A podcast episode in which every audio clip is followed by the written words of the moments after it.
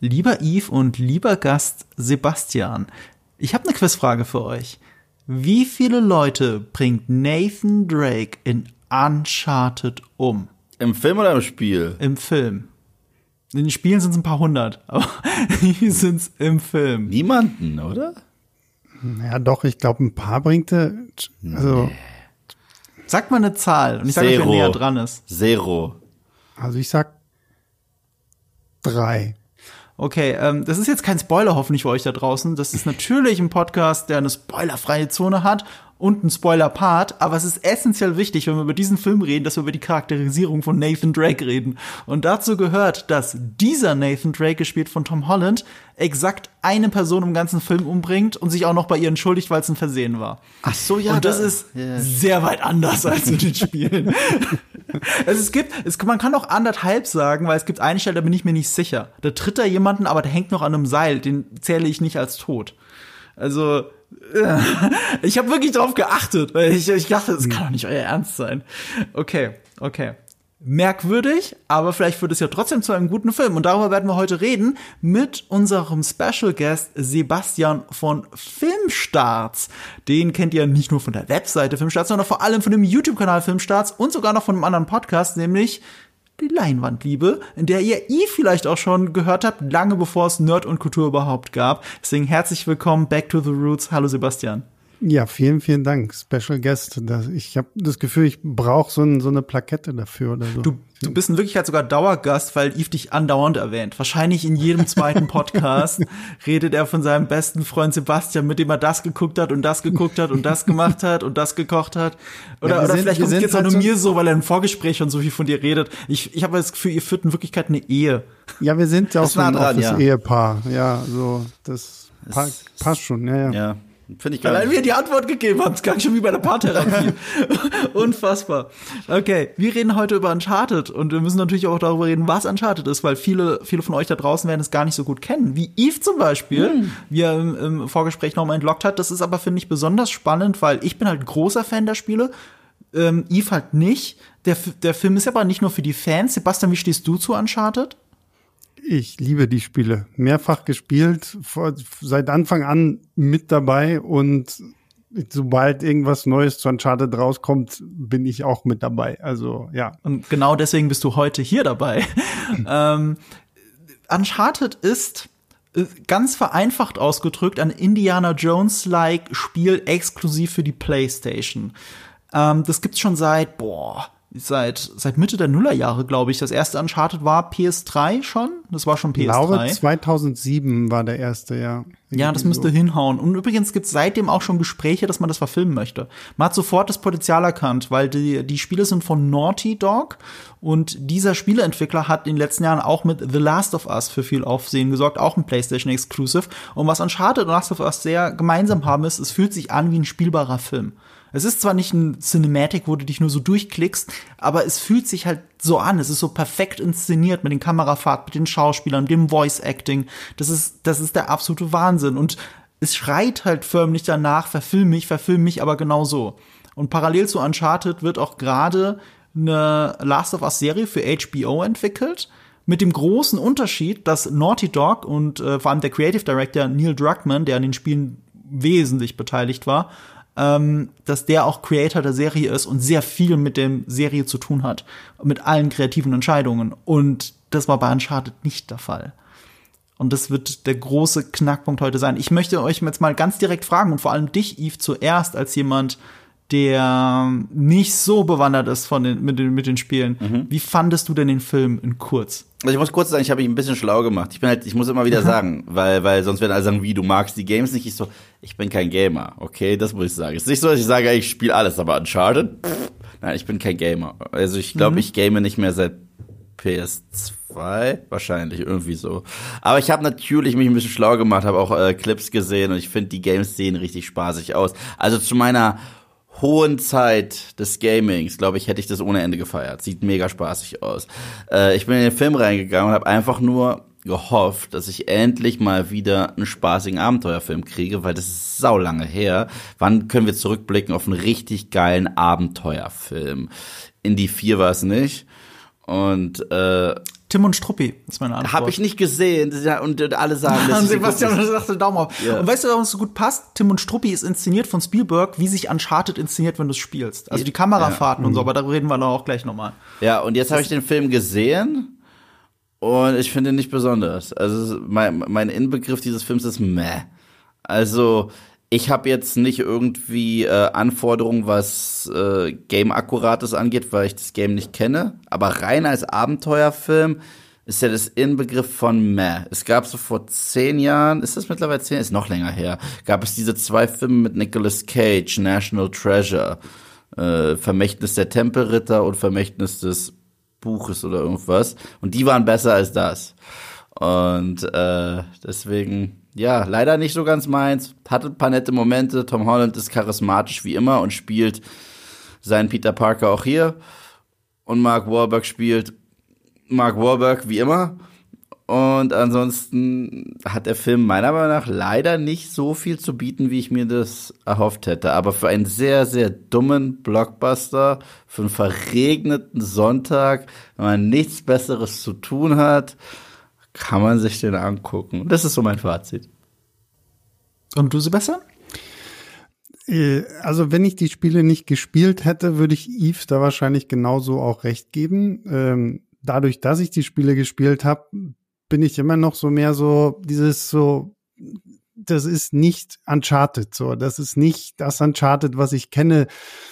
Und das geht jetzt nicht mal nur darum, dass Nathan Drake jetzt hier offensichtlich nur eine einzige Person irgendwie umbringt. Das fängt für mich schon damit an, dass dieser Film keinerlei Schauwerte zu bieten hat. Und bei Uncharted bleibe ich gefühlt alle fünf Minuten einfach stehen und mache erstmal den Kameramodus an, um äh, den, den Background zu fotografieren, egal wo ich gerade bin das hat für mich nicht funktioniert. Die Figuren na, waren für mich auch irgendwie nicht so richtig ausgearbeitet für das, was ich von ihnen erwarte.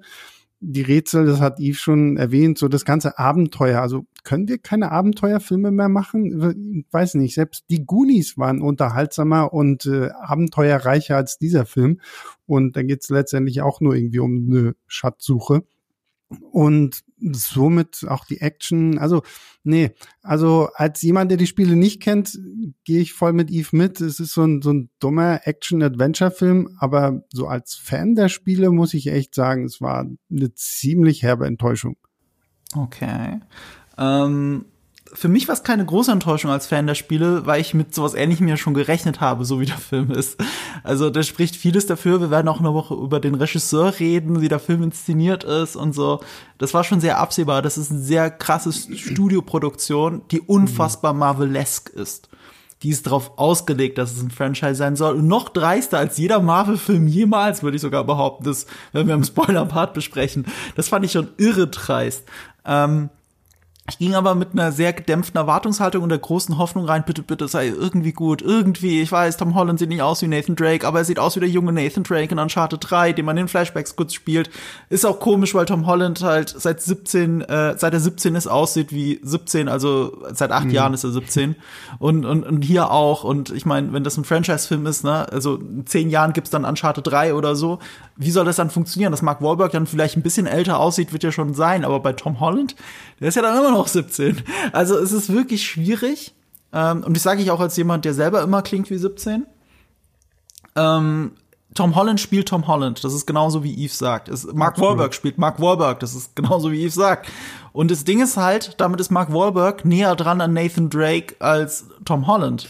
Das ist, ironischerweise. Das ist krass witzig. Also wie gesagt, Ja. ich kenne mich mit den Games nicht aus, aber bevor ich in den Film reingegangen bin, habe ich ja ein bisschen gegoogelt, damit ich irgendwas weiß, weil ich hasse es, äh, in was reinzugehen, wo ich mich null auskenne, wenn es auf irgendwas basiert. Und ich habe Nathan Drake gegoogelt. Äh, als damals alles angekündigt wurde, ich so, ah, Mark Wahlberg ist die Hauptrolle. Und, und ich so, nee, ist es Tom Holland? Ich so, wie kann, in welcher Welt ist das denn Nathan Drake? Und äh, wie Vielleicht gesagt, hast du auch dieses Google-Ergebnis gekriegt, weil Mark Wahlberg jahrelang im Gespräch war, Nathan Drake zu spielen. Mhm. Also den erst, als diese Gerüchte aufkamen, Ende der Nullerjahre, dann war Mark Wahlberg ist wahrscheinlich der nächste Nathan Drake. Er war ewig dazu attached zu diesem Projekt. Und es ist halt ähm, äh, eine Odyssee, die die durchgemacht haben. Die haben sieben Regisseure oder so verschlungen. Ich weiß, ich krieg schon gar nicht mehr alle zusammen. Also Joe Carnahan hat irgendwann mal ein Drehbuch geschrieben dass er meint, sehr geil sei. Und er hätte gehört, dass Naughty Dog es auch geil findet. Dann war Naughty Dog empört, weil die das Drehbuch nie gesehen haben. Ich finde Joe Carnahan aber ganz gut. Also der hat auch, ey, gut, der hat jetzt irgendwie einen mediocre Netflix-Film rausgebracht. Ich weiß nicht mehr. Cop Äh, irgendwas. Äh, ja, den habe ich nicht gesehen. Wie heißt der nochmal? Cop Shop. Aber Cop ich, ich, Cop- fand, wir, Cop Shop. ich fand ihn nicht so Ja. Ich fand aber- überraschend gut. Ich mag Joe Carnahan-Filme. Also ich mag zum Beispiel, er hat auch das A-Team gemacht, die Neuverfilmung. Und ich finde, das ist ein krass unterschätzter Film. Wenn man jede Nostalgiebrille abzieht und sagt, das ist halt nicht das A-Team, es ist ein neues A-Team und es funktioniert. Ich mag den Film, ihr schüttelt mit dem Kopf, aber das müssen wir jetzt nicht vertiefen. Ich mag Joe Carnahan, will ich darauf hinaus. Dann guck Cop Ich finde ihn witzig. Ich finde, der kann Action inszenieren, aber der kann auch gute Drehbücher schreiben. Und äh, ich glaube, am Bad Boys Bad Boys for Life war zumindest beteiligt noch am Drehbuch, aber ich weiß gar nicht mal, ob das jetzt sein Drehbuch war, das sie da verfilmt haben. Ähm, aber den habe ich auch noch nicht gesehen. Kann ich nicht Kein beurteilen. Drehbuch, Joe mit dem ich Carnahan- angeben würde. ja, Joe Carnahan ist auf jeden Fall ähm, natürlich kein perfektes Blatt, aber es, der hätte halt, der hat einen brutalen Film gemacht, wo es halt abgeht und es mit einem erwachsenen Nathan Drake und so weiter. Und er hat damit geprahlt, dass da sehr viel Banter wäre, der funktioniert. Und ich traue ihm das auch zu, ehrlich gesagt. Das hat nämlich für mich beim A-Team sehr gut funktioniert. Und ähm, das haben sie verworfen. Und das haben sie verworfen, weil der damalige Studiochef von Sony Pictures Tom Holland getroffen hat. Diesen jungen Typen, der gerade Spider-Man Homecoming damals gedreht hat. Und er war so begeistert von Tom Holland und seinem Star-Potenzial, dass er gesagt hat, okay, diese Uncharted-Pläne verwerfen wir jetzt. Wenn Tom Holland das machen möchte, dann macht der das. So, also hat das Studio von Anfang an reingeredet, nein, das hier ist jetzt äh, Uncharted, äh, das hier ist jetzt äh, Nathan Drake, schreibt dieses Drehbuch drumrum. Und genau so ist es passiert. Und richtig Unrecht hatte er ja nicht, weil zum Zeitpunkt, wo wir das aufnehmen, äh, ist No Way Home der erfolgreichste Sony-Film aller Zeiten. Er ist einer der erfolgreichsten Filme aller Zeiten. Selbst in den USA, wenn du nur die USA nimmst, sind nur Infinity War und Endgame erfolgreicher gewesen als, als No Way Home. Also der hat, soweit ich weiß, schon Avatar und alles mögliche äh, Titanic eingeholt in den USA. Weltweit nicht ganz. Ähm, aber der ist ziemlich weit oben. Also für Sony hat sich Tom Holland als das Star-Vehikel ausgezahlt. Und jetzt gehen sie halt all in mit äh, Uncharted. Ähm, Aber ich glaube, hier ja. muss man immer noch gucken. Ich glaube, hier muss man gucken, ob Tom Holland der Grund ist, warum die Eintrittskarte des Spider-Man-Films sich so gut verkauft. Also Das ist das, das, also Anthony Mackie hat es irgendwann ganz schön im Interview gesagt. Die Leute gehen nicht mehr ins Kino wegen dem Hollywood-Star, sie gehen wegen X-Men, wegen Spider-Man und so weiter. Ich meine, wenn Robert Downey Jr. immer noch so ein, äh, der hat was ein Jahr nach Endgame hat der Dr. Doolittle gemacht. Ja, und Und es war gefloppt. der krasseste Flop des Jahres so. Deswegen der Hollywood-Star allein leider hat nicht mehr so viel zu sagen, außer The Rock, der im Grunde genommen Benjamin Blümchen ist und jedes Mal die gleiche Rolle spielt mit einem neuen Job. Ich sehe das ganz anders als du. Ich finde, es ist nicht leider, sondern eigentlich zum Glück, nur die Studios haben es noch nicht verstanden. Denk an Herr der Ringe. Das jährt sich, äh, das hat sich letztes Jahr gejährt, äh, 20-jähriges Jubiläum quasi. Und welcher Top, da waren Stars drin, aber nicht der eine Topstar auf dem Kinoplakat, Ja, ja. den du erkennst. Und, und ich finde es eigentlich geil, wenn, wenn Filme so eskapistisch sind, dass du, wenn du eine Person ansiehst, nicht Mark Wahlberg siehst, nicht Tom Holland siehst, sondern du siehst Sully und Nathan Drake. So, das wäre doch mal toll, wenn wir wieder sowas hätten, wenn wir so ein bisschen von dieser Sucht nach Stars wegkommen, wobei das doch schon längst bewiesen ist, dass es nicht funktioniert. Du hast absolut recht. Robert Downey Jr. produziert auch Flops und er war zwischenzeitlich der bestbezahlte Schauspieler der Welt. Und äh, selbst The Rock, der eigentlich immer erfolgreich ist, hat auch hier und da Filme, die weniger erfolgreich laufen. Das sind keine Flops, aber trotzdem. Ja, aber es ist- da alleine reicht nicht. Aber es ist schon fast ein eigenes Franchise, weil die Rock-Filme sind alle gleich. Also kennst du einen, kennst du alle. Deswegen glaube ich, wenn jemand Rampage mochte, wird er auch San Andreas mögen und so weiter und so fort. Es ist das gleiche, es ist das, er ist auch der gleiche Charakter. Ich, erneut, The Rock ist Benjamin Blümchen, er hat in jedem Film einen neuen Job, aber eigentlich ist es der gleiche Typ.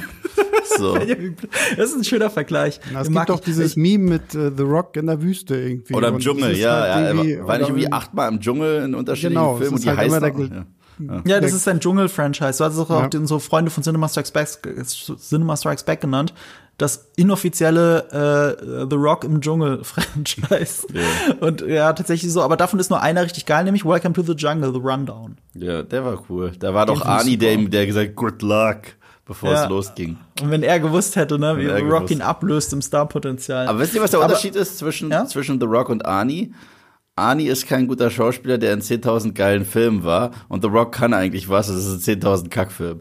So, das, das ist der große Unterschied, finde ich. Ich finde, Arnie kann auch gar nicht mal so schlecht schauspielern, wenn er mal wirklich grad gefordert sagen. wird und nicht einfach nur Arnold Schwarzenegger spielt. Also Ja, aber seine Arnie in, in End of äh, Days und äh, in Maggie. Das Maggie, sind ich wollte es auch gerade sagen. Maggie habe ich nicht gesehen, aber End of Days ist mega. Wo er wirklich mal zeigen kann, so, also, ja. Ja. Und außerdem gehört es auch tatsächlich schauspielerisches, schauspielerisches Talent dazu, wenn man Comedy gut kann. Ja. Das ist gar nicht so leicht. Und er hat ja auch diesen Switch, wir haben das ja schon längst vergessen, aber er hat ja diesen Switch gemacht vom Hardcore-Action-Star zum Comedy-Star auch noch. Mhm. Und das macht er so gut, das, da muss man ihm einfach Credits dafür geben. Und, und ich würde behaupten, bei den meisten Arnie-Komödien lache ich wahrscheinlich mehr als bei den meisten The Rock-Komödien. Ich habe nichts als Liebe für Arnie übrig. Versteh mich nicht falsch. Okay. Kindergarten. Mhm. Aber mein Cop Kurzfazit ist, äh, jetzt seid ihr beide so grimmig und ich bin eigentlich auch grimmig, weil ich bin großer Fan der Spiele. Aber ich muss der Film Verfilmung jetzt eins lassen, ne? Sie macht mir überhaupt nicht die Spiele kaputt. Also das ist so weit weg davon. Es baut sowas Eigenes auf schon fast, obwohl es verzweifelt den Spielen hinterherrennt, aber das ist auch ein anderes Thema. Ähm, ich bin danach aus dem Film gegangen und hatte einfach nur Bock, Uncharted 4 weiterzuspielen. Ich spiele es gerade wieder, weil es in der Legacy of Thieves Collection ist. Und äh, Gott, ich liebe es. Es ist auch so gut gealtert. Ne? Das ist von der PS4 jetzt auf die PS5 gesprungen. Und da bin ich jetzt die ganze Zeit im Fotomodus tatsächlich, genau wie Sebastian gesagt hat. Da gibt's halt Bilder, die ich mitnehmen will und für immer aufbewahren will. Die gibt's in diesem Film nicht. Es gibt kein einziges gutes Bild. Es ist eine sehr schwache Regie. Es ist ein sehr austauschbares Drehbuch, das über Jahrzehnte entstanden ist. Ruben Fleischer war ja nicht, also der ist eine Notlösung, dieser Regisseur. Also davor war, äh, unmittelbar davor war es Sean Levy, der in irgendeinen anderen Film letztes Jahr verkackt hat, wo ich dann froh war, dass er nicht Uncharted macht. Ich weiß aber nicht mehr was. Wisst ihr es noch? Was hat der noch mal gemacht? Das war meine Review auf Letterboxd. Ich bin so froh, dass Sean Levy nicht Uncharted macht. Oh, der Name sagt auch voll was. Ähm, fuck, was hat Der hat nachts im Museum gemacht. Ach so, ja, die. Also ich schaue jetzt hier parallel nach. Das ist jetzt hier live.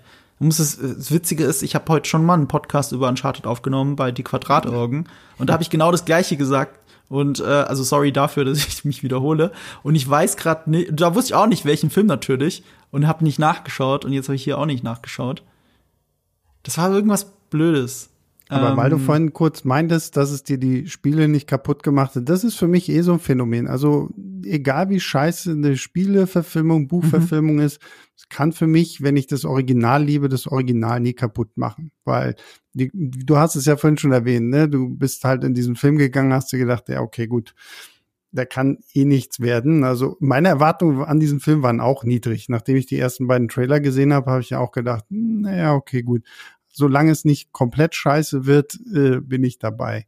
Und aber jetzt, selbst, selbst wenn er richtig grottig gewesen wäre, die Uncharted-Spiele sind einfach so fantastisch gut, die haben so einen hohen Wiederspielwert, da weiß ich nicht, da hätte sonst was kommen können. Die Spiele kann man mir nicht kaputt machen. Ich bleibe übrigens, ich bin übrigens deiner, deiner, deiner Meinung. Ähm, ich finde den auch nicht komplett scheiße. Also ja, wir kamen grimmiger rüber als Marco.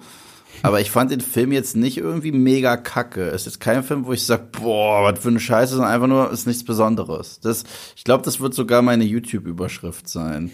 so, äh, also Uncharted ist nichts Besonderes.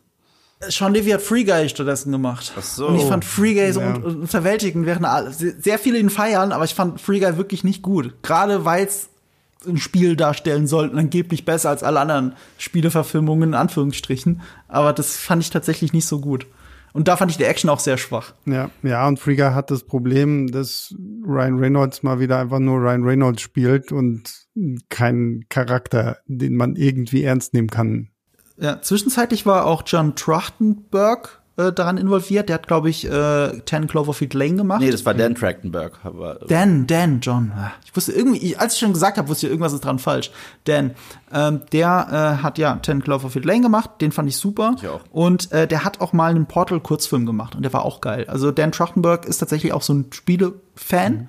Und dem hätte ich das voll zugetraut. Und der ist, glaube ich, wegen kreativer, kreativer Differenzen plus Terminüberschneidung ausgestiegen aus dem Projekt. Und dann hat Sony eben Ruben Fleischer angerufen. Und Ruben Fleischer ist halt der Typ, der Venom gemacht hat. Und Zombieland, den ja wir alle lieben. Aber das ist ein einziger richtig geiler Film, den er jemals gemacht hat. Das hat schon mit Zombieland 2 aufgehört. Ja. Und man hat bei Venom gesehen, was Ruben Fleischer eigentlich ist. Also für Sony zumindest, so ein Feuerwehrmann. Ja. Den rufen sie an, wenn sie sonst keinen Regisseur mehr haben. Dann macht er das schaukelt das Friend, die Franchise-Coup, schiebt er irgendwie über die Ziellinie und dann passt es schon. Sieht 0815 aus, komischer Blaustich. Bei dem sehen alle Sony-Filme gleich aus und du erkennst sie dann, ah, das ist ein Sony-Film. So, es ist ganz merkwürdig. Ähm, und ja, also wie kam ich aus dem Film raus? Das ist jetzt das Verrückte, ne? Also ich, finde vieles an dem Film schlecht und austauschbar und egal und ich würde gar nicht groß drüber reden, wenn nicht Uncharted draufstehen würde. Wir würden nicht diese Podcast-Folge machen, wenn nicht Uncharted draufstehen würde. Aber, aber, ich bin raus und habe mir überlegt, ich mochte die Chemie zwischen Tom Holland und Mark Wahlberg sehr. Also wirklich sehr. Ich fand das lustig. Ich finde, da hätte man viel mehr machen können mit einem viel besseren Regisseur, einer viel besseren Drehbuch. Und genau wie bei Venom übrigens. Ich mochte Tom Hardy, auch wenn es überhaupt nichts mit Venom zu tun hat. Und mit einem besseren Drehbuch und einem besseren Regisseur könnte man mit was machen. Und wie war es bei Venom 2? Ich mochte das, was Andy Serkis gemacht hat. Er hat es einfach albern gemacht und das fand ich dann lustig. Da habe ich viel gelacht. Und ich hätte gerne einen besseren Uncharted 2 und würde dafür das Kinoticket wieder lösen. Das ist ganz spannend, dass du das sagst, weil ich finde, wenn du Mark Wahlberg und Tom Holland im Interview siehst oder wie die mhm. zusammen auftreten, haben die eine Wahnsinnschemie im wahren Leben. Und die haben auch Spaß und die mögen sich auch. Ja. Ich finde, davon hat es leider gar nicht so viel onscreen geschafft, finde ich war, wo ich sehr überrascht war. Ich, deswegen muss ich die hier leider widersprechen. Aber es war, es liegt für mich aber auch hart am Drehbuch, weil jetzt werde ich noch nicht über Spoiler sprechen oder irgendwas. Aber die gehen sich halt so ein bisschen auf die Nüsse, so ein bisschen Banter, aber mhm. ein, ein sehr repetitiver Banter, weil, ja. weil, weil es geht halt immer nur weiter. Und es ist witzig, es gibt diesen Punkt im Film, und das erwähne ich auch in meinem Video. Es gibt einen Punkt im Film, wo die beiden im Grunde genommen sagen, wir sind jetzt nicht mehr äh, Kollegen und wir wichsen uns jetzt nicht mehr ans Bein, wir sind jetzt gerade Freunde geworden. Und ich habe diesen Moment null abgekauft. Ich so, mhm. null was zur Hölle? Wieso seid ihr jetzt auf einmal Freunde? Ich saß wirklich im Kino, ich so, hab ich was verpasst? Aber ich, ich, ich gebe dir ja nicht Unrecht, ne? Ja. Also du, mer musst gerade merken, wir, wir sagen das Gleiche, weil ich rede ja von Potenzial. Mhm. Weißt du, es ist das nicht so, dass ich in einem Film gesessen habe und, und gedacht mhm. habe, oh, die sind super zusammen, nee, nee. sondern ich habe gedacht, die könnten super zusammen sein. Richtig, richtig, richtig. Aber du hast von der Chemie gesprochen und ich meinte auch, das sage ich in meinem Video, ich so. Ich spüre halt den Funken, verstehst yeah. du? Genau wie du sagst. Ich spüre den Funken. Ich, ich könnte mir in einem anderen Film mit den beiden eine gute Dynamik vorstellen, aber in diesem Film hatten sie leider keine. Äh, wüsste ich nicht, wie gut die funktionieren hinter der. Es ist für mich ähnlich und ich weiß, da kriege ich jedes Mal auf die Mütze, wie Sebastian Stan und Anthony Mackie in The Falcon and the Winter Soldier. Du siehst die beiden in Interviews, die sind so aufeinander, und die sind ja wirklich im wahren Leben befreundet. Und in der Serie hatten sie entweder keine Szenen zusammen oder wenn sie Szenen zusammen hatten, dann waren die relativ irrelevant. Also es gab vielleicht zwei, drei Momente, wo die ein bisschen witzeln durften oder ein ernsten Moment zwischen den beiden. Das ist es in einer Buddy Cop Serie. Ich so, was zur Hölle ist hier kaputt? Und das, das, das schreibt sich von selbst. Wenn du zwei Leute hast, die charismatisch sind, die so ein bisschen äh, miteinander agieren können, schmeiß Sebastian und mich in einen Raum, wirst du sehen. So. Aber da muss ich mich tatsächlich mal ähm, auf Markus Seite stellen, weil das ist so der eine Punkt, wo ich sage, da hat mir dieser Film irgendwo noch so ein bisschen gefallen, weil die beiden tatsächlich gut funktioniert haben, so für das, was sie zeigen sollen. Habe ich da jetzt Nathan Drake und Victor Sullivan gesehen? Nicht wirklich. Gerade bei Mark Wahlberg nicht. Also bei ähm, Tom Holland, finde ich, ging das so als junger Nathan Drake eher noch für mich durch. Aber sorry, Mark Wahlberg ist für mich einfach kein Sully, so Punkt. Aber nichtsdestotrotz haben die beiden wirklich, so, wie, wie Marco schon meinte, wenn da ein gutes Drehbuch hinterstehen würde, wo einfach so ein bisschen mehr so Screwball-Comedy auch mit drin wäre, dass sie sich wirklich so ein bisschen verhalten wie so ein ja. altes äh, Ehepaar und so ein bisschen hierhin und dahin gehen mit ihren Sprüchen, dann funktioniert das. Und deswegen, ich bin auch, was Marco von meinte, so, ich, ich würde tatsächlich auch, wenn ein Uncharted 2 kommt, ich würde nochmal ins Kino gehen. Ich würde mir das tatsächlich angucken. Einfach, weil da ist irgendwas, so, so wo ich mir denke, okay, ja. wenn du jetzt einen richtigen Drehbuchautoren hast, wenn du jetzt einen Regisseur hast, der sich auch ein bisschen darauf versteht, visuell zu erzählen, dann kann das auch funktionieren und dann könnte das auch wirklich mal sowas sein, wo du dir denkst, okay, Abenteuer im Film geht mhm. noch. Ich kriege noch diesen Wow-Effekt mhm. und ich habe noch die Spannung und die Aufregung, weil spannend fand ich den zu keinem Zeitpunkt. Also ich habe Mhm. hab nie da gesessen und gesagt, oh Gott, kommen Sie da raus, kommen Sie da raus, werden, werden Sie es schaffen oder so, weil da war nie irgendeine emotionale Fallhöhe für diese Charaktere, dass ich mir gedacht habe, so, oh, jetzt habe ich aber ein bisschen Angst, so fehlte komplett. Ich musste Ja. übrigens relativ zu Beginn des Films lachen, weil der Film fängt an mit einem Flashback, mit so einem, einer jüngeren Version von Nathan Drake. Ja, und dann haben wir irgendwie 15 Jahre später und es sieht einfach aus wie Tom Holland. Ich so, sieht immer aus wie 15. Ich, ich, das, das, ich habe nicht abgekauft, dass die beiden 15 Jahre trennen. Hab ich, und wenn das echt so ist, cool. Trotzdem, ich meine, fuck, Andrew Garfield hat einen Highschool-Schüler mit 30 gespielt und ich habe es ihm abgekauft. War es 15 Jahre? 15 Jahre, ich konnte Äh, nicht 15 mehr. kann nicht sein. Ich Also in Wirklichkeit kann nicht sein. Also äh, äh, Tom Holland ist 25 Ja, ja, und er soll Äh, 30 und- sein. Und der, der Junge war doch nicht 10. Nee, ich nicht. doch älter als der, der 10, Junge oder? sah aus wie 15, den wir bekommen haben, und Tom Ja. Holland sah aus wie 15, den wir bekommen haben. Und deswegen habe ich so krass gelacht, weil er setzt sich in, äh, da ist halt dieser Schnitt, den man häufig hat, wo so, wo so ein Close-up Mhm. aufs Gesicht von dem einen ist, und dann ist da so eine weiche Überblende und daraus wird dann Tom Hollands Gesicht, wie er irgendwie in der U-Bahn sitzt. Ich habe so krass gelacht. Ich so, und fünf Tage später. Das fand ich noch gar nicht mal so. Wo ich tatsächlich dermaßen lachen musste, ist einfach die Tatsache, dass äh, gut, das ist für uns als Berliner natürlich immer noch ein bisschen schlimmer. Ja. Ich finde, du siehst dieser Anfangssequenz, die in New York spielen soll, als Berliner halt so krass an, dass das gerade in Berlin spielt. Ja. Weil Ach, du hast halt Oranienstraße. wirklich, du hast halt wirklich, wir, wir können, wenn wir hier aus dem Büro rausgehen, sind wir in 15 Minuten in der Kneipe, in der Tom Holland da seine Cocktails serviert hat. Aber was ich noch schlimmer fand, ich meine, sowas mag ich so, ich finde es lustig, vor allem wenn dann zwischendurch einfach noch so, so Archiv-Footage von der Skyline von New York kommt und dann so, oh, Berlin-Oranienstraße, sehr schön.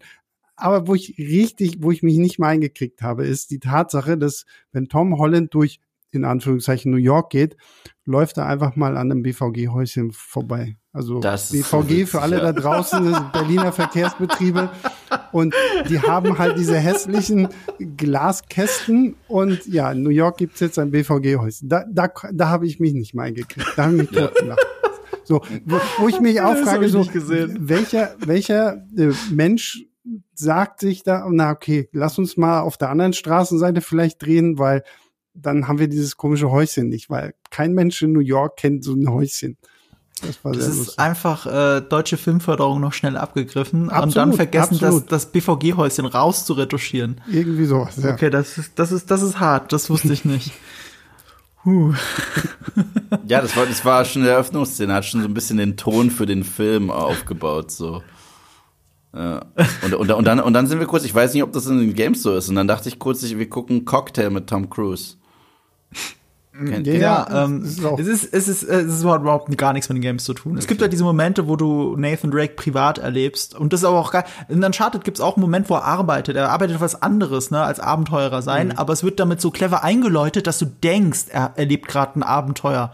Und dann stellt sich heraus, er ist nur, weißt du, da wird er auch so mit einem Wrack irgendwo hochgezogen. Nein, er hat keinen Schatz geborgen, er hat äh, einen, einen Container geborgen, der in einen Hudson reingefallen ist oder sowas. Ne? Und, und das ist so clever. Es- Unfassbares Storytelling. Da müssen wir ein bisschen dazu kommen, was macht die Spiele so besonders und was unterscheidet es so stark vom Film. Was auch fehlt in dem Film, und das ist kein Spoiler, aber ich will eure Erwartungen senken, die berühmte und fantastische Melodie von Uncharted. Diese Musik, die Uncharted einfach trägt, dieses Abenteuerfeeling. Die haben es geschafft, ein, ein Grundthema zu haben, das genauso wiedererkennbar und toll ist wie Indiana Jones oder was auch immer. Das ist fantastisch, das Hauptthema. Und dieses Hauptthema kommt im Film selber gar nicht vor. Der Film endet als Abspann mit irgendeinem Popsong, der irgendeine Cross-Promo sein soll und überhaupt nicht passt zu dem Film, den du davor gesehen hast. Und dann erst in den Credits läuft der Song. Was bedeutet, dass Sony als Rechteinhaber der Spiele und des Films natürlich die Rechte an der Musik hatte, aber aus irgendeinem Grund haben sie sich gedacht, na, der Film braucht das nicht. Der braucht kein Abenteuerfeeling. Der braucht eine generische E-Gitarre, Dudelei oder was auch immer für eine Musik drin war. Ich glaube, das war Stock-Footage. Ich habe keine Ahnung, was es war. Also unfassbar, wie generisch das alles war. Und man hätte, fehlt dieses Abenteuerfeeling. Das habe ich bei den Spielen immer. Du hast immer den Moment, wo die Kamera rausfährt. Du siehst ein riesiges Schiffswrack und so. Der Film versucht, das einzufangen, aber aber es macht er mit so kleinen, unbedeutenden Bildern, dass es überhaupt nicht an diese Spiele herankommt. Na, da hast du ja, finde ich, meinen größten Kritikpunkt an diesem Film wirklich schon angesprochen, weil wenn ich an die Uncharted-Filme denke, dann habe ich sofort bes Spiele. ganz bestimmt äh, die Spiele. Ah, freudscher Versprecher, weil sie sind wie Filme. Äh, ja, genau, sind sie ja auch. Und Ja. Äh, dann habe ich halt sofort Bilder im Kopf, sei es in Uncharted 3, dieses umgekippte äh, Kreuzfahrtschiff, durch das man sich kämpft, oder in, in Teil 2, wenn man sich da über diesen fahrenden Zug kämpft und in Nepal ist oder keine Ahnung was. Und du hast immer tolle Locations, tolle Orte, an denen du Action erlebst, an denen du Rätsel löst. Dieser Uncharted-Film, alle Rätsel finden in irgendwelchen Großstädten statt. Also wir sind irgendwie in New York, dann sind wir irgendwo in Spanien und Barcelona. genau in Barcelona und du, du, du rennst eigentlich durch Großstädte. Ich will Abenteuer. Ich will, dass der mit Machete durch den Dschungel rennt oder durch irgendwelche Ruinen oder keine Mhm. Ahnung was. Also das, Es, es gibt auch in Uncharted schöne Großstadtmomente. Also zum Beispiel in Uncharted 4, aber dann ist auch immer Abenteuer dahinter. Also auch Genau, Uncharted 3, ja. ne? Das ist ein Bürgerkrieg in dieser Stadt. Ja. Und, und oder war das Uncharted 2? Ich bringe die zwei gerne durcheinander. ich Uncharted- glaube, beide hatten ich irgendwas mit wollte einer gerade Stadt. sagen, also in Uncharted 2 bist du auf jeden Fall irgendwie ja mitten in dieser, in diesem kleinen Städtchen, wo Häuser Mhm. Und, explodieren. und da ist halt Krieg und Ja. Action. Das ist wie ein James Bond-Film auf einmal. Und hier hast du Nathan Drake, der einmal kurz ein Pistolenholster anhat, irgendwo hinterneben schießt und dann hat er die Pistole nicht Mhm. mehr. Das dauert eine Minute. Es geht nur darum, dass, Na äh, dass äh, unser neuer Nathan Drake irgendwo da steht mit einem Pistolenholster, mit ihr alle denkt, ey, den kenne ich aus den Spielen. Und ich musste krass lachen. Das ist das zweite Mal bei einer Videospieladaption in ein paar Jahren in Folge, wo ich das kurz Gefühl hatte, dass das Publikum einfach für komplett bescheu äh, äh, für dumm verkauft wird. Also das erste Mal, das war zu krass, das war in diesem Tomb Raider Film mit Alicia Vikander. Weil da war so ein ganzes Team von Spezialisten, das waren Archäologen und die waren alle intelligenter als wir alle zusammen. Und die standen vor einem Tor und da war ein Rad und haben gefragt, hm, was müssen wir hier machen? So, vielleicht drehen? Vielleicht. So, so das war das Rätsel. Das war wirklich das Rätsel, dass da ein Rad war und das drehst du, weil das macht man mit Rädern. Aber nein, dafür hast du Lara Croft gebraucht, weil sie war die einzige, die einen IQ-Punkt mehr hatte als der Rest dieser Affen und es dann hinbekommen hat. Und in dem Film waren die Rätsel genauso. Und das ist für mich immer bei so einem Abenteuerfilm, ich will da ein bisschen miträtseln, es muss immersiv sein, aber hier sagen die, okay, wir haben ein Schlüsselloch und ein Schlüssel. Was machen wir? Keine Ahnung, Mann. Wir brauchen den Besten für diesen Job.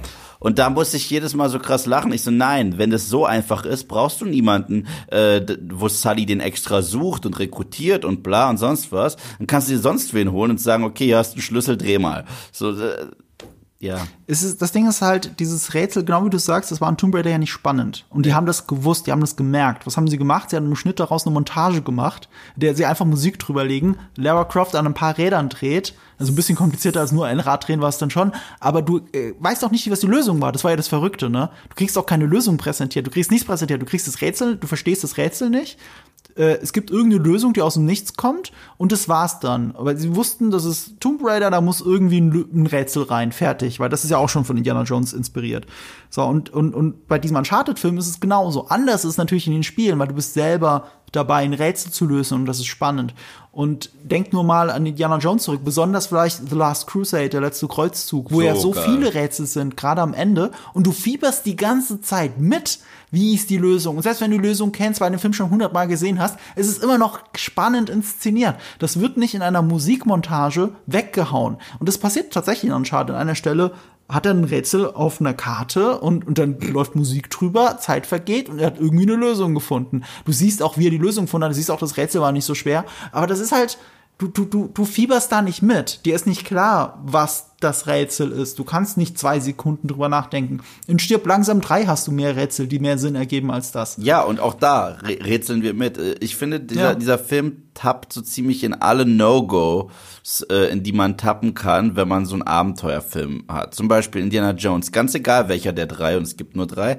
Ähm, gibt es immer so ein, so ein Time Limit. Das bedeutet, mhm. du musst ganz schnell etwas hinkriegen, weil, also wenn es um die Bundeslade ging, die Nazis sind schon auf dem Weg. Wenn es bei dem anderen hast du Molaram und so weiter. Mhm. Du hast auch hier Balak in Teil 1, den, den Kontrahenten, der übrigens spannend ist, weil er ist das, was Indie wäre, wenn er das letzte bisschen moralischen Kompass nicht mehr hätte mhm. und so weiter, was ganz cool ist. Und in The Last Crusade hast du einmal diese geile Vater-Sohn-Dynamik, aber egal wo du hingehst, der Zuschauer ist wirklich erstens on edge, weil du weißt, ihr könnt gleich gebastelt werden. Ich meine, die Szene mit dem Zeppelin mit äh, kein Ticket, mega witzig.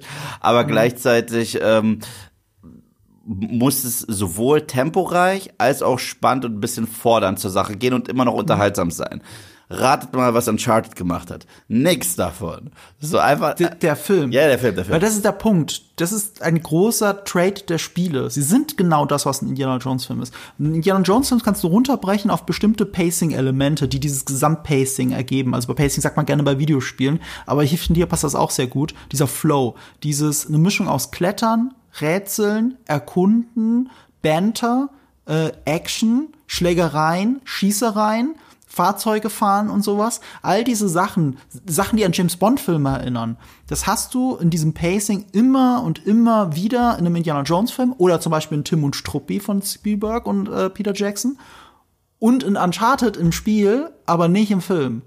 Du hast nicht dieses Pacing, das so perfekt aufeinander ausbalanciert ist. Und das nimmt sich das Besondere.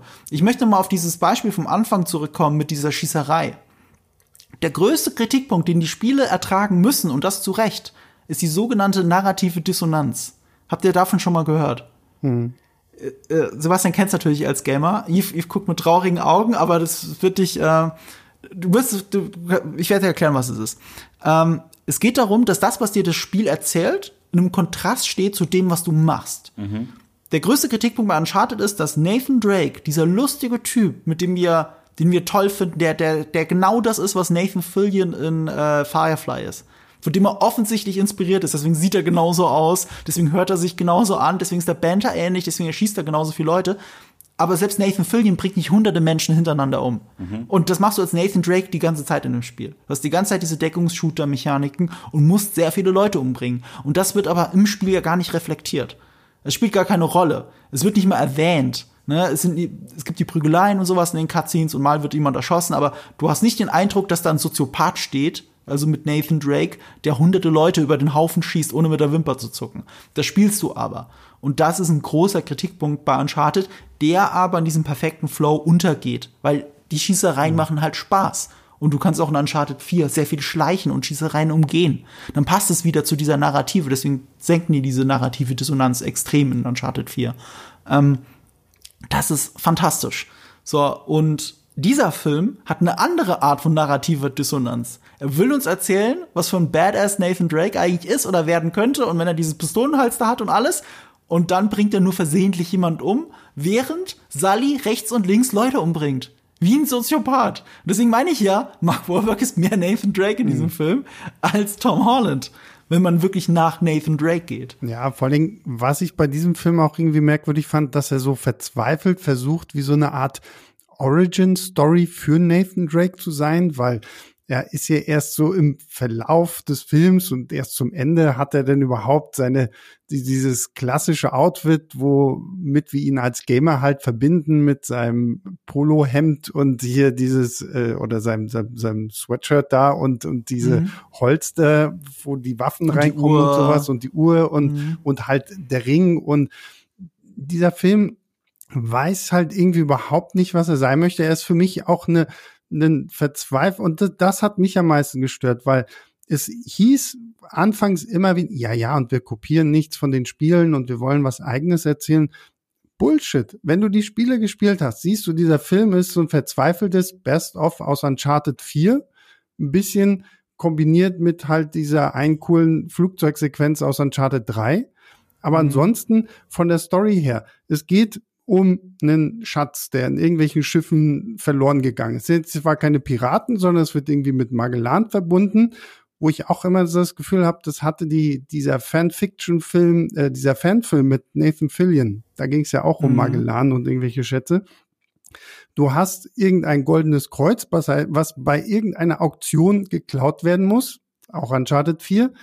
ähm, diese ganze Barcelona-Sequenz ist irgendwie so ein Sammelsurium aus dem Schottland-Level und dem Madagaskar-Level aus Uncharted 4. Und dann fehlt komplett die Pirateninsel, der ganze coole Kram, der das große Finale von Uncharted 4 beinhaltet. Und wir fliegen einmal über die Philippinen und oh, da sind Schiffe, da ist eine Höhle, die noch nie jemand zuvor gefunden hat in 500 Jahren. Aber wir haben sie jetzt gefunden. Fertig. Das ist der ganze Film. Ja, da hast du, hast du sehr treffend zusammengefasst. Und alle Und sind dazu, sprachlos. und, und, dazu, und dazu muss ich noch sagen, die Action ist kacke inszeniert. Das War das jetzt ein Spoiler übrigens? Sorry. Ich überlege gerade. Nee, das war kein Spoiler. Na, das, ne? das Ding ist ja nicht mal ein Spoiler, weil du siehst ja all das im Trailer. Also wenn du dir den, das finde Okay, ich, das finde ich ist ja auch das Schlimme. Der, der Trailer bietet dir all das und du hast im Kino dann selbst ja keine Überraschung mehr, weil du weißt, okay, wir haben diese Flugzeugsequenz. Oh, wir haben irgendwie Schiffe, die an Frachthubschraubern rumbammeln und darauf wird irgendwie gekämpft. Du, der Film hat nichts eigenes mehr, nichts Aufregendes mehr und selbst die Sachen, die wir schon kennen, die bieten nicht ansatzweise die Art von Spektakel, die ich jetzt von einem Uncharted Spiel zum Beispiel erwarte, weil ich wette, wenn wir so eine Sequenz gehabt hätten mit äh, Piratenschiffen, die von Hubschraubern runterhängen, das wäre in Uncharted total geil gewesen, das zu zocken und zu spielen. Ich meine, diese ganze Flugzeugsequenz ist toll in den Spielen, wenn du dich da irgendwie über Ja. der Wüste hoch äh, musst. Aber hier ist es Der so. große Unterschied ist da die Inszenierung. Da kommen wir wieder bei Ja. Ruben Fleischer an. Also die Spiele sind meisterhaft darin, alles in einem One-Shot zu erzählen. Die Cinematics selber sind nicht One-Shot, die sind ganz klassisch Film aufgelöst, aber im Spiel selber ist die Kamera, die klebt nicht statisch im immer gleichen Abstand hinter der Figur. Die geht mit mit der Action. Wenn irgendwas passiert, dann zoomt die Kamera aus dem Frack von dem Zug raus und du siehst Nepal in seiner ganzen Pracht und du hast auf einmal diesen Eindruck, dann geht die Kamera wieder rein und du kletterst mit Nathan Drake diesen herabstürzenden Zug hoch. Das ist eine fantastische Szene, die so in real praktisch nicht filmbar wäre, es sei denn, du wirst halt sehr kreativ und machst das sehr aufwendig. Eben nicht nur mit Bluescreen, sondern mit Kameratricks, so wie äh, 1917 gefilmt worden ist, damit das aussieht wie ein One-Shot. Das ist unfassbar geil inszeniert. Und du hast halt diese Sequenz aus Uncharted 3, wo sie eigentlich, also wo sie eigentlich her ist, und die haben es schon geklaut von James Bond, äh, The Living Daylights mit Timothy Dalton. Ähm, aber in Uncharted ist es auch eben so, so ein aufregender One-Shot, wo jede Kiste, die an dir vorbeifliegt, dir Gänsehaut bereitet. Und hier siehst du einfach den Bluescreen. Und ähm, Ruben Fleischer zerschneidet das auch so, dass es nicht besonders krass ist. Und wenn wir, ich meine, wir leben in einer Zeit, wo in Mission Impossible Tom Cruise aus dem Flugzeug springt, um was ähnliches zu machen, wie das, was sie da machen. Nur sieht das ja dann halt echt aus, weil es fucking nochmal echt war. Das ist so witzig, dass du das erwähnst. Genau das haben Sebastian und ich heute gesagt. Genau das Beispiel haben wir heute genannt. Wir meinten, Tom Cruise äh, wäre aus dem Flugzeug gesprungen. Und nicht nur das, ähm, das hat Sebastian davor sehr richtig gesagt, es fehlen nicht nur emotionale Fallhöhen, es fe fehlt auch die Bedrohung. Erneut die Tangente zu Indy. Indy hat in jedem Teil außer Teil 4 den Moment, wo man Angst um ihn hat. Und, äh, in, in Raiders kämpft er gegen diesen sehr bulligen Nazi-Typen, der ihn da vor dem Hubschrauber zusammenprügelt und er landet am Boden. Es gibt eine Szene, das ist kein Spoiler, wo Tom Holland in der Luft mit voller Geschwindigkeit irgendeine Kiste an den Kopf kriegt und es macht gar nichts, macht kurz Aua. Und, und ich, er müsste jetzt eine Pizza sein. Er, er, müsste, er müsste jetzt tot sein oder zumindest schwer verletzt sein oder irgendwas. Und das ist nie der Fall, weil der Film will halt gleichzeitig so fluffig sein wie Spider-Man Homecoming. Und das ist das, was ich an, an, den, an diesen ersten beiden Tom Holland Spider-Man-Filmen nicht mochte. Und das haben wir hier ohne Ende. Und hinzu kommt, dass die Action, die ist für mich krass Hit und Miss. Ab und zu darf Tom Holland zeigen, was er sich angelernt hat für Spider-Man tatsächlich. Seine ganzen Parcours-Tricks und seine Jumps. Die konnte er schon vor Spider-Man. Ja, aber er hat Muss ja man dazu sagen. aber er hat ja noch mal richtig, äh, dass das noch mal perfektioniert, weil er so froh war, Spider-Man zu sein. Das ist witzig. Ich, ich, ich wette, ich ich, ich wette, wenn er zum Set geht, haben die gesagt, Digga, ist umsonst, die Action machen wir Aber, Post. aber du, so. du hast recht, ist mir auch aufgefallen, mit der über Sachen drüber hüpft. Genau. Ne? Also die meisten wird das nicht hinkriegen. Und Nathan Fillion, ne? Also Ja. das ist, das ist Nathan Drake, gar keine Frage. Aber der Nathan Fillion, der sich durch den Fanfilm geschleppt hat, das ist nicht der Nathan Drake, den ich aus den Spielen Ja, kenne. ja. Das ist ein gealterter Nathan Drake, der nochmal versucht mitzuhalten. Dann, dann könnte man aber auch einen Film in der Richtung erzählen. Ja, also ja. das wäre ja jetzt auch nicht unmöglich gewesen. Und gerade am Ende, es gibt äh, so, es gibt natürlich wie in jedem Film so einen Endkampf, wo Sully und Nathan gegen irgendwelche Leute kämpfen. Ey, da könntest du genauso diesen Cut-Counter machen wie bei Liam Neeson, wo er über den Zaun springt. Ja, ja. So, ich genau so, das ist es. what? Schnittgewitter. Ja, Schnittgewitter. und, und, Krass. und ja, das, das nimmt einem ja alles. Erneut, Raiders of the Lost Ark, äh, diese eine Indie-Szene, das ist, das ist meine, wahrscheinlich einer meiner Lieblingsstunts in der Filmgeschichte, das ist, wo er erst im Auto sitzt, der wird in die Schulter geschmissen, äh, geschossen, wird dann da rausgeworfen und muss sich unter dem Auto wieder hochhangeln, um dann wieder on top. Diese Szene, ich erzähle sie euch gerade und ihr habt sie im Kopf und sagt, boah, ist das nicht eine tolle Stunt-Szene in einem Abenteuerfilm. So. Und der Punkt ist nochmal, Uncharted ist das zum Spielen. Ja. Deswegen sind diese Spiele so geil. Es ist so Hammer. Man kriegt Gänsehaut. Das ist der Wahnsinn. Ich liebe es. Und es ist halt nicht nur blind Indie kopiert, weil sie wissen, sie können nicht nochmal Indie sein. Also, was wäre, was ist denn cool? Indiana Jones Filme sind cool. Aber Banter ist auch cool. Buddy Movies, das packen wir dann auch rein ins Spiel.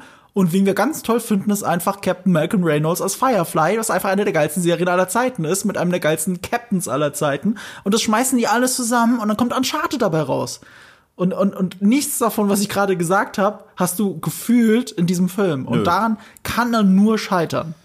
Das ist sehr traurig. Ja. Aber vielleicht sollten wir jetzt zum Spoiler-Part übergehen, um über die Sachen zu reden, die er vielleicht doch hinkriegt, weil wir haben ja gesagt, äh, ähm, Das ist krass witzig. Die Chemie passt. Das ist krass witzig. Ich weiß immer nicht, was ein fetter Spoiler ist und was nicht. Deswegen, go. Naja, aber was, was wir vielleicht noch spoilerfrei sagen können, was für mich auch nur semi funktioniert hat, sind halt, weil wir jetzt gerade auch so ein bisschen über die Bedrohung gesprochen haben, sind halt so die Schurkenfiguren, die uns dieser Film liefert. Also ich meine, wir haben Antonio Banderas, der irgendwie da Moncada, so dessen Familie damals irgendwie schon vor 500 Jahren von Magellan betrogen wurde, weil sie das finanziert haben und sie wollen ihr Geld zurück und Gold zurück und hast du nicht gesehen.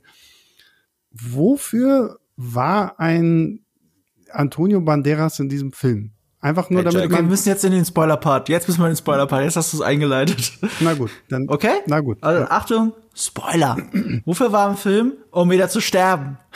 Und zwar schneller, als wir gedacht hätten. Was auf dem Blatt Papier, glaube ich, gar kein so uninteressanter Twist ist, aber offen liegt, wie egal uns jeder einzelne Bösewicht ist, oder? Naja, vor allem, wenn man es halt irgendwie cool aufgebaut hätte, dann hätte ich es ja irgendwo noch verstanden. Dann, dann wäre dieser Moment, dass er betrogen wird und umgebracht wird von seinen eigenen Leuten irgendwo ja auch noch cool gewesen. Aber das passiert so in diesem Film und da hast du dann, finde ich, auch gleich gemerkt, okay, das ist halt so, ein- so, so ein Kinderfilm, weil ihm wird die Kehle aufgeschnitten und er hat hier halt einfach mal so eine rote Linie am Hals Mhm. und ist jetzt tot. So, bumm.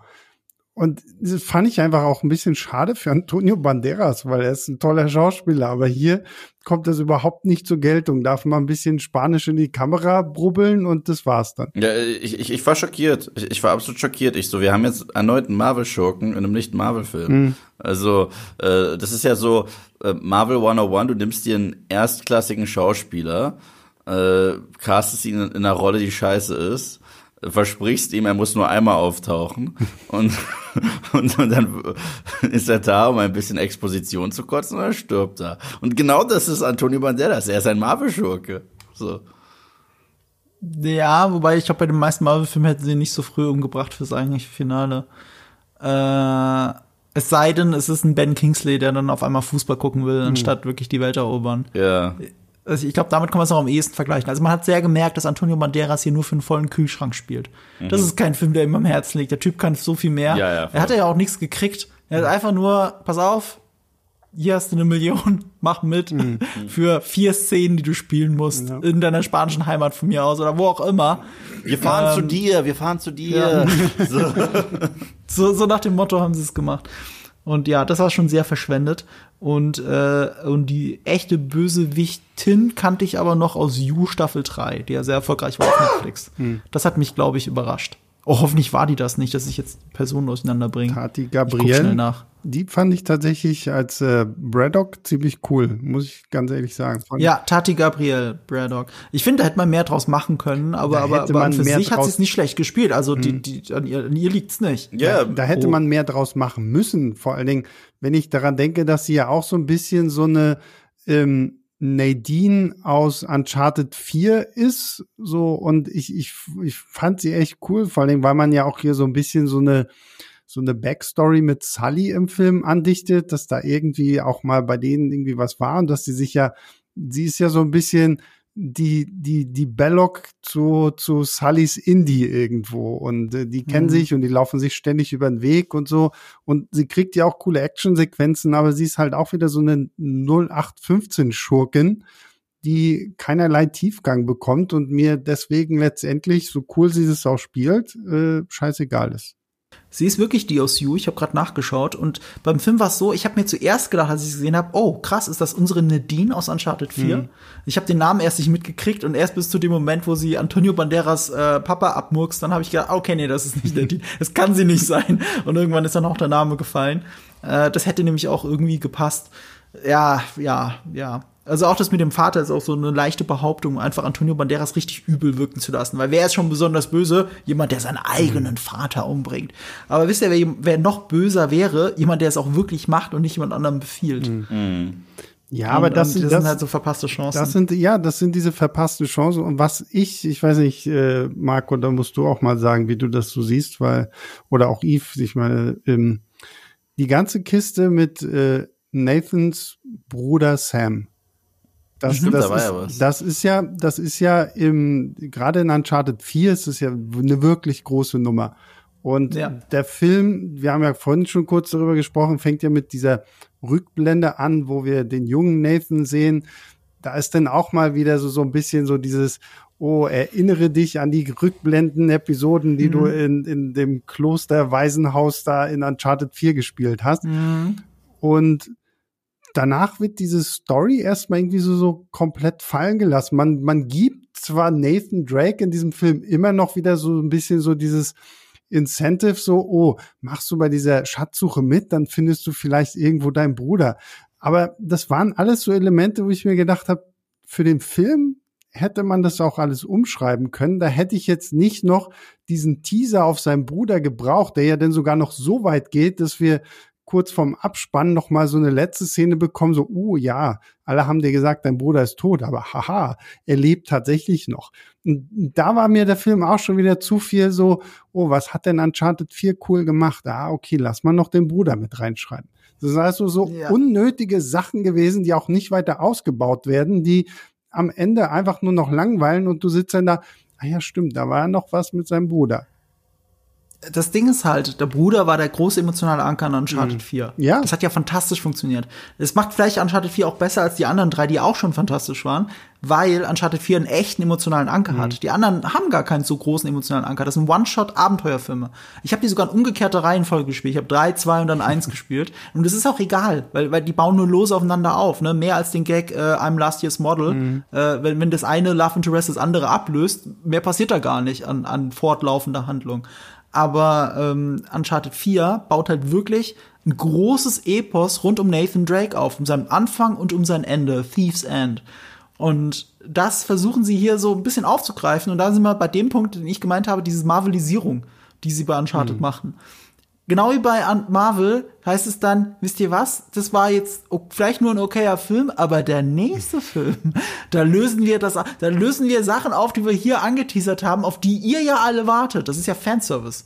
Es geht um einen Fanservice, auf den wir dann alle warten sollen und der uns dann für den der, der reichen soll, damit wir das nächste Kinoticket einlösen. Und das Traurige ist ja vielleicht sogar, es hat es funktioniert. Ich schaue jeden Marvel-Film und ich will mir Uncharted 2 anschauen, wenn der kommt.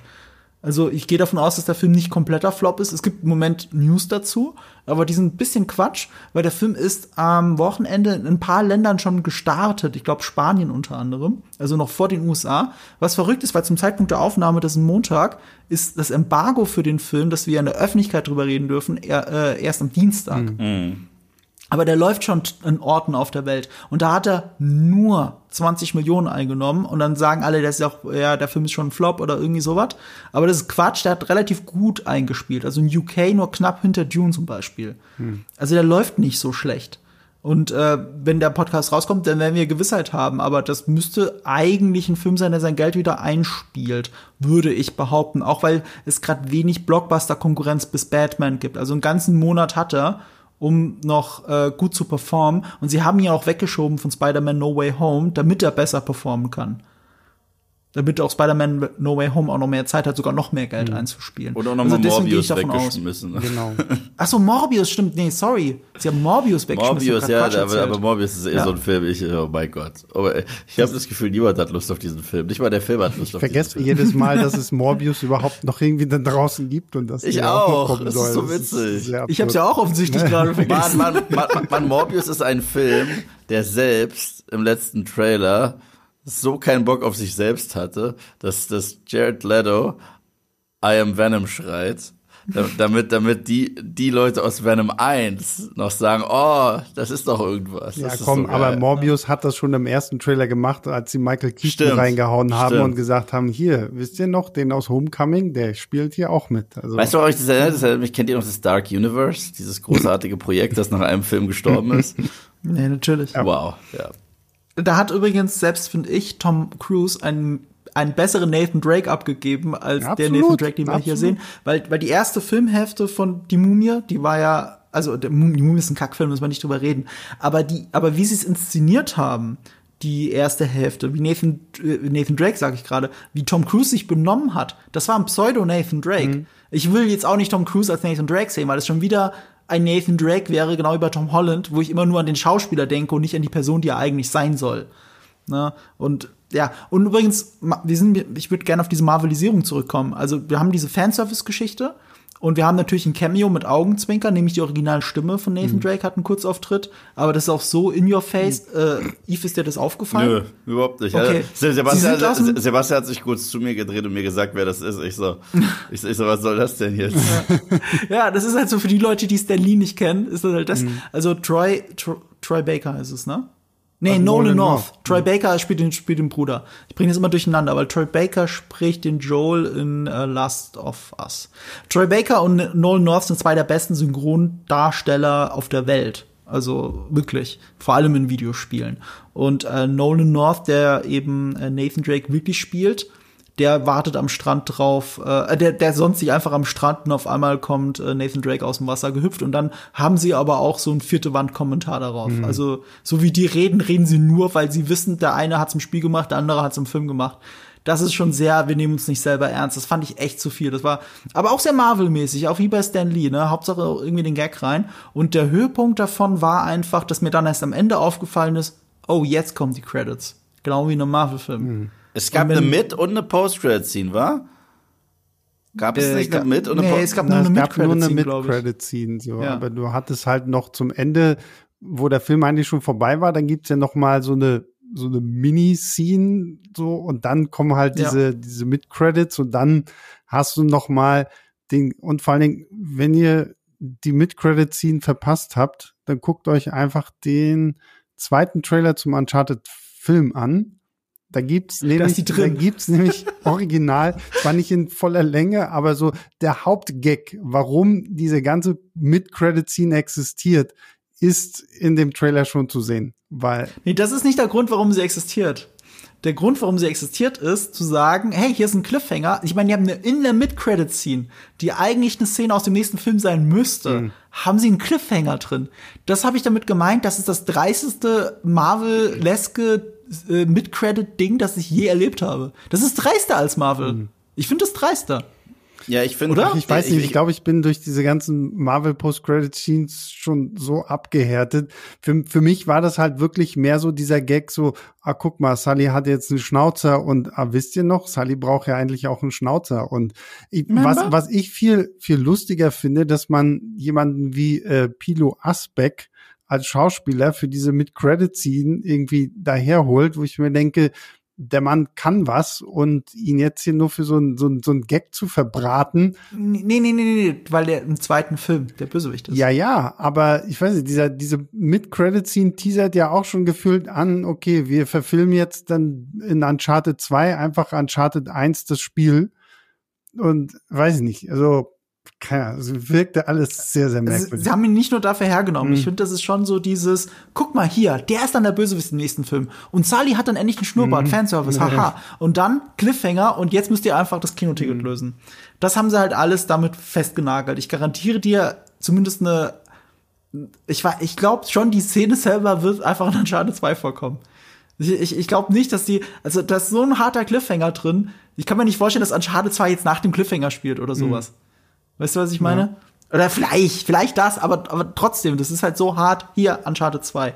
Und was auch komisch ist, also ich meine, der Schnurrbart, Mark Wahlberg hat sich ja auch jetzt mittlerweile einen Schnurrbart wachsen, Schnurrbart wachsen lassen und den ganzen Promo-Shots zu Uncharted, also diese Promo-Videos, wo, wo er und äh, Tom Holland zusammenstehen, so wie Eve das gesagt hat, da hat Tom Holland lange Haare, das ist lange nach Spider-Man, lange nach Uncharted und Mark Wahlberg hat halt einen echten Schnurri. So, der hätte das halt wirklich spielen können. Aber vielleicht kriegen wir dann irgendwann den Whedon-Cut, so ähnlich wie mit Henry Cavill und dann sieht sein Mund voll geil aus. Das wäre doch was. Nicht? Naja. Du meinst, äh, dass ihr den Schnurrbart nachträglich drauf macht? Nein, das, ja, das, nee, dass sie, dass sie ihn äh, trotzdem wegretuschieren wegen, wegen Kontinuität und wir einen lustigen Mark Wahlberg-Mund haben und das dann der Selling Point ist. Aber die Kontinuität wäre ja, dass er einen, äh, einen Schnurrbart hat. ja, aber wenn es der Whedon-Cut ist, dann gibt's keine Kontinuität. Da hatte Ben Affleck auch einen Bart und dann in der nächsten Szene keinen. Ja, Man hat er einen Bauch wollen- und in der nächsten jetzt- Szene keinen. Wir wollen jetzt aber bitte nicht Uncharted Sorry. mit dem Joss Whedon äh, Ja, das können wir League nicht. vergleichen. Das können wir wirklich das, nicht. Das, das, Das wäre zu fies. Ja. Das hat Uncharted nicht verdient. Genau, Ja. das ist richtig. Ja. Ich kann nur damit verbleiben, äh, ich würde mir einen zweiten Teil anschauen. Das ist das Verrückte, obwohl es wenig mit den Spielen zu tun hat. Und ich hatte danach nur Bock, mal wieder Uncharted zu spielen. wenigstens das. Hm. Also, wenigstens das hat mir der Film gegeben. Ich bin rausgegangen und wollte einfach nur Uncharted spielen. Und das ist ja nicht das Allerschlechteste. aber weißt du was, wenn wir vorhin ja schon über Ruben Fleischer äh, gemotzt haben, das ist so dieser Venom-Effekt. Nach Venom 1 Mhm. habe ich mir auch gedacht, oh ja, also Venom 2 würde ich mir noch angucken. Einfach weil Ja. man uns die Post-Credit-Scene mit Woody Harrelson gegeben hat und gesagt hat, oh, let there be carnage. Und Mhm. ich mir gedacht habe, meine Fresse, jetzt kommt's. Dann hatten wir Venom genau. 2. Und Venom 2 war auch eine mittelschwere Katastrophe, wo, weiß ich nicht, ich glaube, ich hätte es lustiger gefunden, wenn sie in Venom 2 einfach wirklich so eine Art Bromance-Rom-Com zwischen Eddie und äh, Venom gemacht hätten. Oder wenn sie halt wirklich full-on R-rated gegangen wären und gesagt hätten, wir machen jetzt so einen krassen Serienkiller-Kram draus. Und das scheint irgendwie so ein bisschen Ruben Fleischers Ding zu sein, sich in den nächsten Film zu retten, irgend so eine Post-Credit-Scene mit reinzupacken, die so wie so ein Cliffhanger funktioniert und sagt, ja, okay, wir können auch Aber besser. hat ja nichts mit dem zweiten Teil zu tun. Ja, das muss war komplett Eddie. Circus. ja, dann aber bei, äh, gut, aber der erste Venom, das war ja einfach Ja. so dieses, wir Ja. liefern das. Ja, ähm, wie, wie, ich kann es nur noch mal wiederholen. Ich sehe das ganz anders, aber ich weiß, dass Eve deiner Meinung ist, was Venom 2 angeht. Wenn ihr das hören wollt, dann hört doch einfach unseren Venom Ja, Podcast genau, dazu. genau. Da haben wir das weit und breit ausgefächert, warum ich Venom 2 überraschend geil finde und Eve ihn natürlich hasst. Aber er liegt ja nicht falsch damit. Film bietet sehr viel Angriffsfläche. Ja, ja. Das, das sage ich auch. Ich, ich, und das ich- ist trotzdem ich bleib meine Hoffnung. dabei, das war einer unserer, unserer unterhaltsamsten Podcasts. Das war, das stimmt. Das war der, das war der größte Ehestreit, den wir wahrscheinlich je hatten. Ja, weil, weil, weil, weil, weil, wir, weil du musstest auch trotzdem jedes Mal lachen, als ich gesagt habe, warum ich es kacke finde. Und ich musste trotzdem mal jedes Mal lachen, als du gesagt hast, warum du es toll findest. Deswegen, da, da, hatten wir eine richtig schöne Synergie und verstanden, warum der andere Genau. denkt, wie es ist, ja. Nämlich wie der Symbiont und Tom Hardy Oh. oder wie Tom Holland und Mark Wahlberg. Und damit wollen wir es belassen. Wenn ihr noch mehr Bromance hören wollt, dann würde ich euch jetzt einfach mal noch mal den Podcast von Sebastian empfehlen, nämlich Leinwandliebe von Filmstarts, Mhm. weil Eve sehr oft da ist und da sieht man, warum Eve eigentlich mit ihm verheiratet ist. Ich bin eigentlich schon lange nicht mehr da gewesen, muss ich sagen. ich glaube, das wirklich- letzte Mal haben wir über Matrix gesprochen. Die, die Das ist la- aber über. Matrix, äh, über Matrix, äh, den Original, ja, ja, ja. ne? Ja, ja, also, also die, dieses Rumgehate, das ich mit Ma Marco hier eine, eine Stunde lang hatte, wo wir einfach, da- das, das, das war einfach nur Wut. Da haben wir nur gesagt, scheiße, scheiße, scheiße, scheiße, scheiße, scheiße, scheiße. Okay, und Podcast zu Ende. ja, ich glaube anderthalb Stunden lang oder Aber ich, ich glaube, das letzte Mal, wir, wir waren ja auch schon in der Dreier-Kombo, das war zu ähm, Star Wars Visions. Ja, das könnt ihr auch als Podcast hören, Ja, stimmt. genau. Das könnt ihr hier auch hören. Äh, Sebastian ist nicht zum ersten Mal hier, stimmt. Ich Ja. habe das ganz verdrängt, weil das ja für mich in meinem Kopf natürlich eher ein Livestream Wollte ist, ja. den ihr auch auf YouTube sehen könnt, nämlich Ja. bei Moviepilot und bei Nerdkultur. Ja. So. Und wenn ihr das alles nicht verpassen wollt, egal ob es jetzt YouTube-Channel sind oder unsere Podcast-Kanäle sind, dann vergesst nicht, uns zu abonnieren und gegebenenfalls, wenn ihr es denn geil findet, auch gerne mit Sternen zu belohnen, mit Bewertungen, was mittlerweile auch bei Spotify geht. Äh, Und laut Spotify sind wir ja immer noch, glaube ich zumindest, der Nummer eins Filmkanal in Deutschland. Und das gilt aber auch nur, weil über uns in dieser Kategorie nur Reality-TV und Serienformate stehen. Äh, deswegen behaupte ich jetzt einfach großspurig immer noch, dass wir der, die Nummer eins. Wir müssen einfach anfangen, über Dschungelcamp zu reden. Das ist das Problem. Wir müssen Ja, stimmt, wir müssen eigentlich unsere Thematik ausrichten. Also, wir, wir könnten es ja so machen, ne? Also, Sebastian, wenn du jetzt anfängst, über Dschungelcamp zu reden und dann da oben mit uns zusammen bist, dann haben wir die zwei größten Kanäle äh, Aber dann ist in es dieser ja Kategorie. Film und Dann ist Fernsehen. ja kein Filmkanal. Ja, aber irg- irgendein, irgendein Opfer musst du gehen. Um, obwohl um ich, obwohl ich letztens tatsächlich äh, irgend so ein Tom Holland ist ja jetzt gerade auf großer Promotour für Uncharted und er hat irgendwo in irgendeinem Interview erzählt, dass er durchaus Bock hätte, bei ähm, der, der, keine Ahnung, britischen Variante von Dschungelcamp mit dabei zu sein. Da hätten wir dann zumindest wieder den, äh, den Ausgleich. die haben Tom Holland und wir haben Leute, die ich nicht kenne. Ja, genau. Das ist krass. Naja, also, die werden auch nie Tom Holland kriegen, aber Äh, Ja, aber der hat ja damit kokettiert, dass er mal was anderes als Schauspielerei machen möchte. in Also Dschungelcamp. Er braucht halt so einen Break, weil er, weil er halt wirklich seit er elf ist oder so auf der Bühne steht. Mhm. Also äh, ist Billy Elliot, oder vielleicht auch ein bisschen älter, aber nicht viel älter. Der steht schon seit Ewigkeit auf der Bühne und für ihn war es seitdem klar, Schauspielerei, Schauspielerei, aber er selber hat so für sich das Gefühl, dass auch noch was anderes drinsteckt und er gerne mal eine Pause von der Schauspielerei machen würde. Und dann hat, glaube ich, Sony ganz viel Panik gekriegt und dann haben sie ein Ding festgemacht für noch mehr Spider-Man-Filme. Also das war wirklich die Reihenfolge der Ereignisse, Naja. zumindest was an die Öffentlichkeit gekommen ist. Weil, weil dann überall die News-Überschriften waren, dass er aufhört mit Spider-Man und so weiter. Ja, da hat er, ich kann verstehen, dass er eine Pause braucht. ja. Also ja, muss ja auch ein bisschen mal Urlaub mit Zendaya machen. Also, Und was man ihm übrigens lachen, äh, lassen muss, er nimmt das ja, ich meine, wir haben jetzt viel über Tom Holland geschimpft, ich meine, das ist ja auch nur seine schauspielerische, schauspielerische Range. Ähm, das ist ja auch nicht schlimm, weil wir mögen ihn ja für das, was er toll kann und Ja. was auch, also auch Spider-Man vor allem. Ähm, aber für den Film hat er sich schon gedacht, er braucht eine Transformation. Und diese Transformation bestand aus viel Muskeltraining und so einen neuen Swagger. Sich aneignen. Ich finde, den Swagger hat man nicht so gemerkt, wie Nee. er immer behauptet hat, aber, aber, aber, aber man hat auch gemerkt, er kann keine 17 sein mit den Muskeln, die er da hat. Mm, ja. Also der war schon ein Tier. Er hat, er hat wirklich dieses CrossFit-Training gemacht, um Superman zu besiegen. Das hat dann aber nur für äh, ein paar Leute auf dem Schiff gereicht, aber trotzdem. und er war trotzdem acht Köpfe kleiner als die alle. Wo ist es einfach so? Ja, dagegen kann er nichts tun. Aber wie Daniel Radcliffe ja mal über Harry Potter gesagt hat, ich hatte früher immer Probleme damit, dass ich so klein bin. Und dann habe ich mir irgendwann gedacht, fuck it, ich bin Harry Potter. Ja, fair. Und er ist, Ja, und deswegen fuck it, es ist Tom Holland. Tom Holland Ja. ist jetzt Spider-Man und Nathan Drake. Mal gucken, was er als nächstes noch kriegt. Das gleiche nochmal. Äh, ich habe einen Interviewausschnitt dazu gesehen. Er und Henry Cavill sitzen bei Graham Norton in der Talkshow und Graham Norton spricht Henry Cavill auf die James Bond Gerüchte an. Und äh, und Henry Cavill ist voll gut, voll gut informiert, ne? Also wie wie gerade mit Casting aussieht und so weiter, aber auch nur aus News. Also er weiß nichts Genaues. Aber Tom Holland total nervös daneben, so, woher weiß er das alles? Warum ist er so viel besser informiert? Wo muss ich? Also er macht sich auch schon so breit. Wo muss ich mich bewerben? So, weil er tatsächlich in, bei vielen News Outlets irgendwie in den Top Ranking ist, der nächste James Bond zu sein. Und äh, Ey, oh, ihr müsst gerade das Gesicht von Eve sehen, ey, wie er es nicht fassen kann.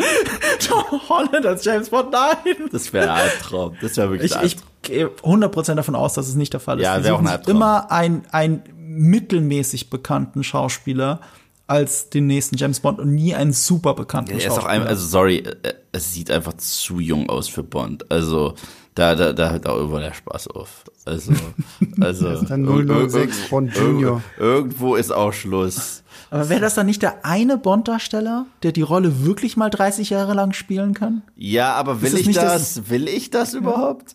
Ja, du nicht, aber, aber MGM will das vielleicht. Ja. Ja. nee, warte mal, wer produziert's gerade? Ist nicht mehr MGM, ne? Doch, aber aber- Amazon ist Rechteinhaber. Bond ist glaube ich immer noch MGM. Nee, dann ist MGM, genau. M MGM ist es, weil Amazon MGM gekauft hat. Ja, nee, also danke. So rum ist es. Danke, Und der nein. Publisher war, äh, der, der Verleiher war im letzten Bond Universal und im vorletzten war es Sony. Ja. Und die davor auch Sony. Zwei Worte zu Tom Holland als Bond. Tschüss, ciao. Einfach nein. Einfach, einfach, einfach nein. So. Ist mir ganz egal, Ja. wie viele Leute es toll finden. Aber vielleicht sehen wir jetzt noch mal als Nathan, Nathan Drake. Ja. Und die Zeit wird es zeigen. Denn ansonsten war dieser Film genau das, was der Untertitel von Uncharted 4 versprochen hat. A Thief's End.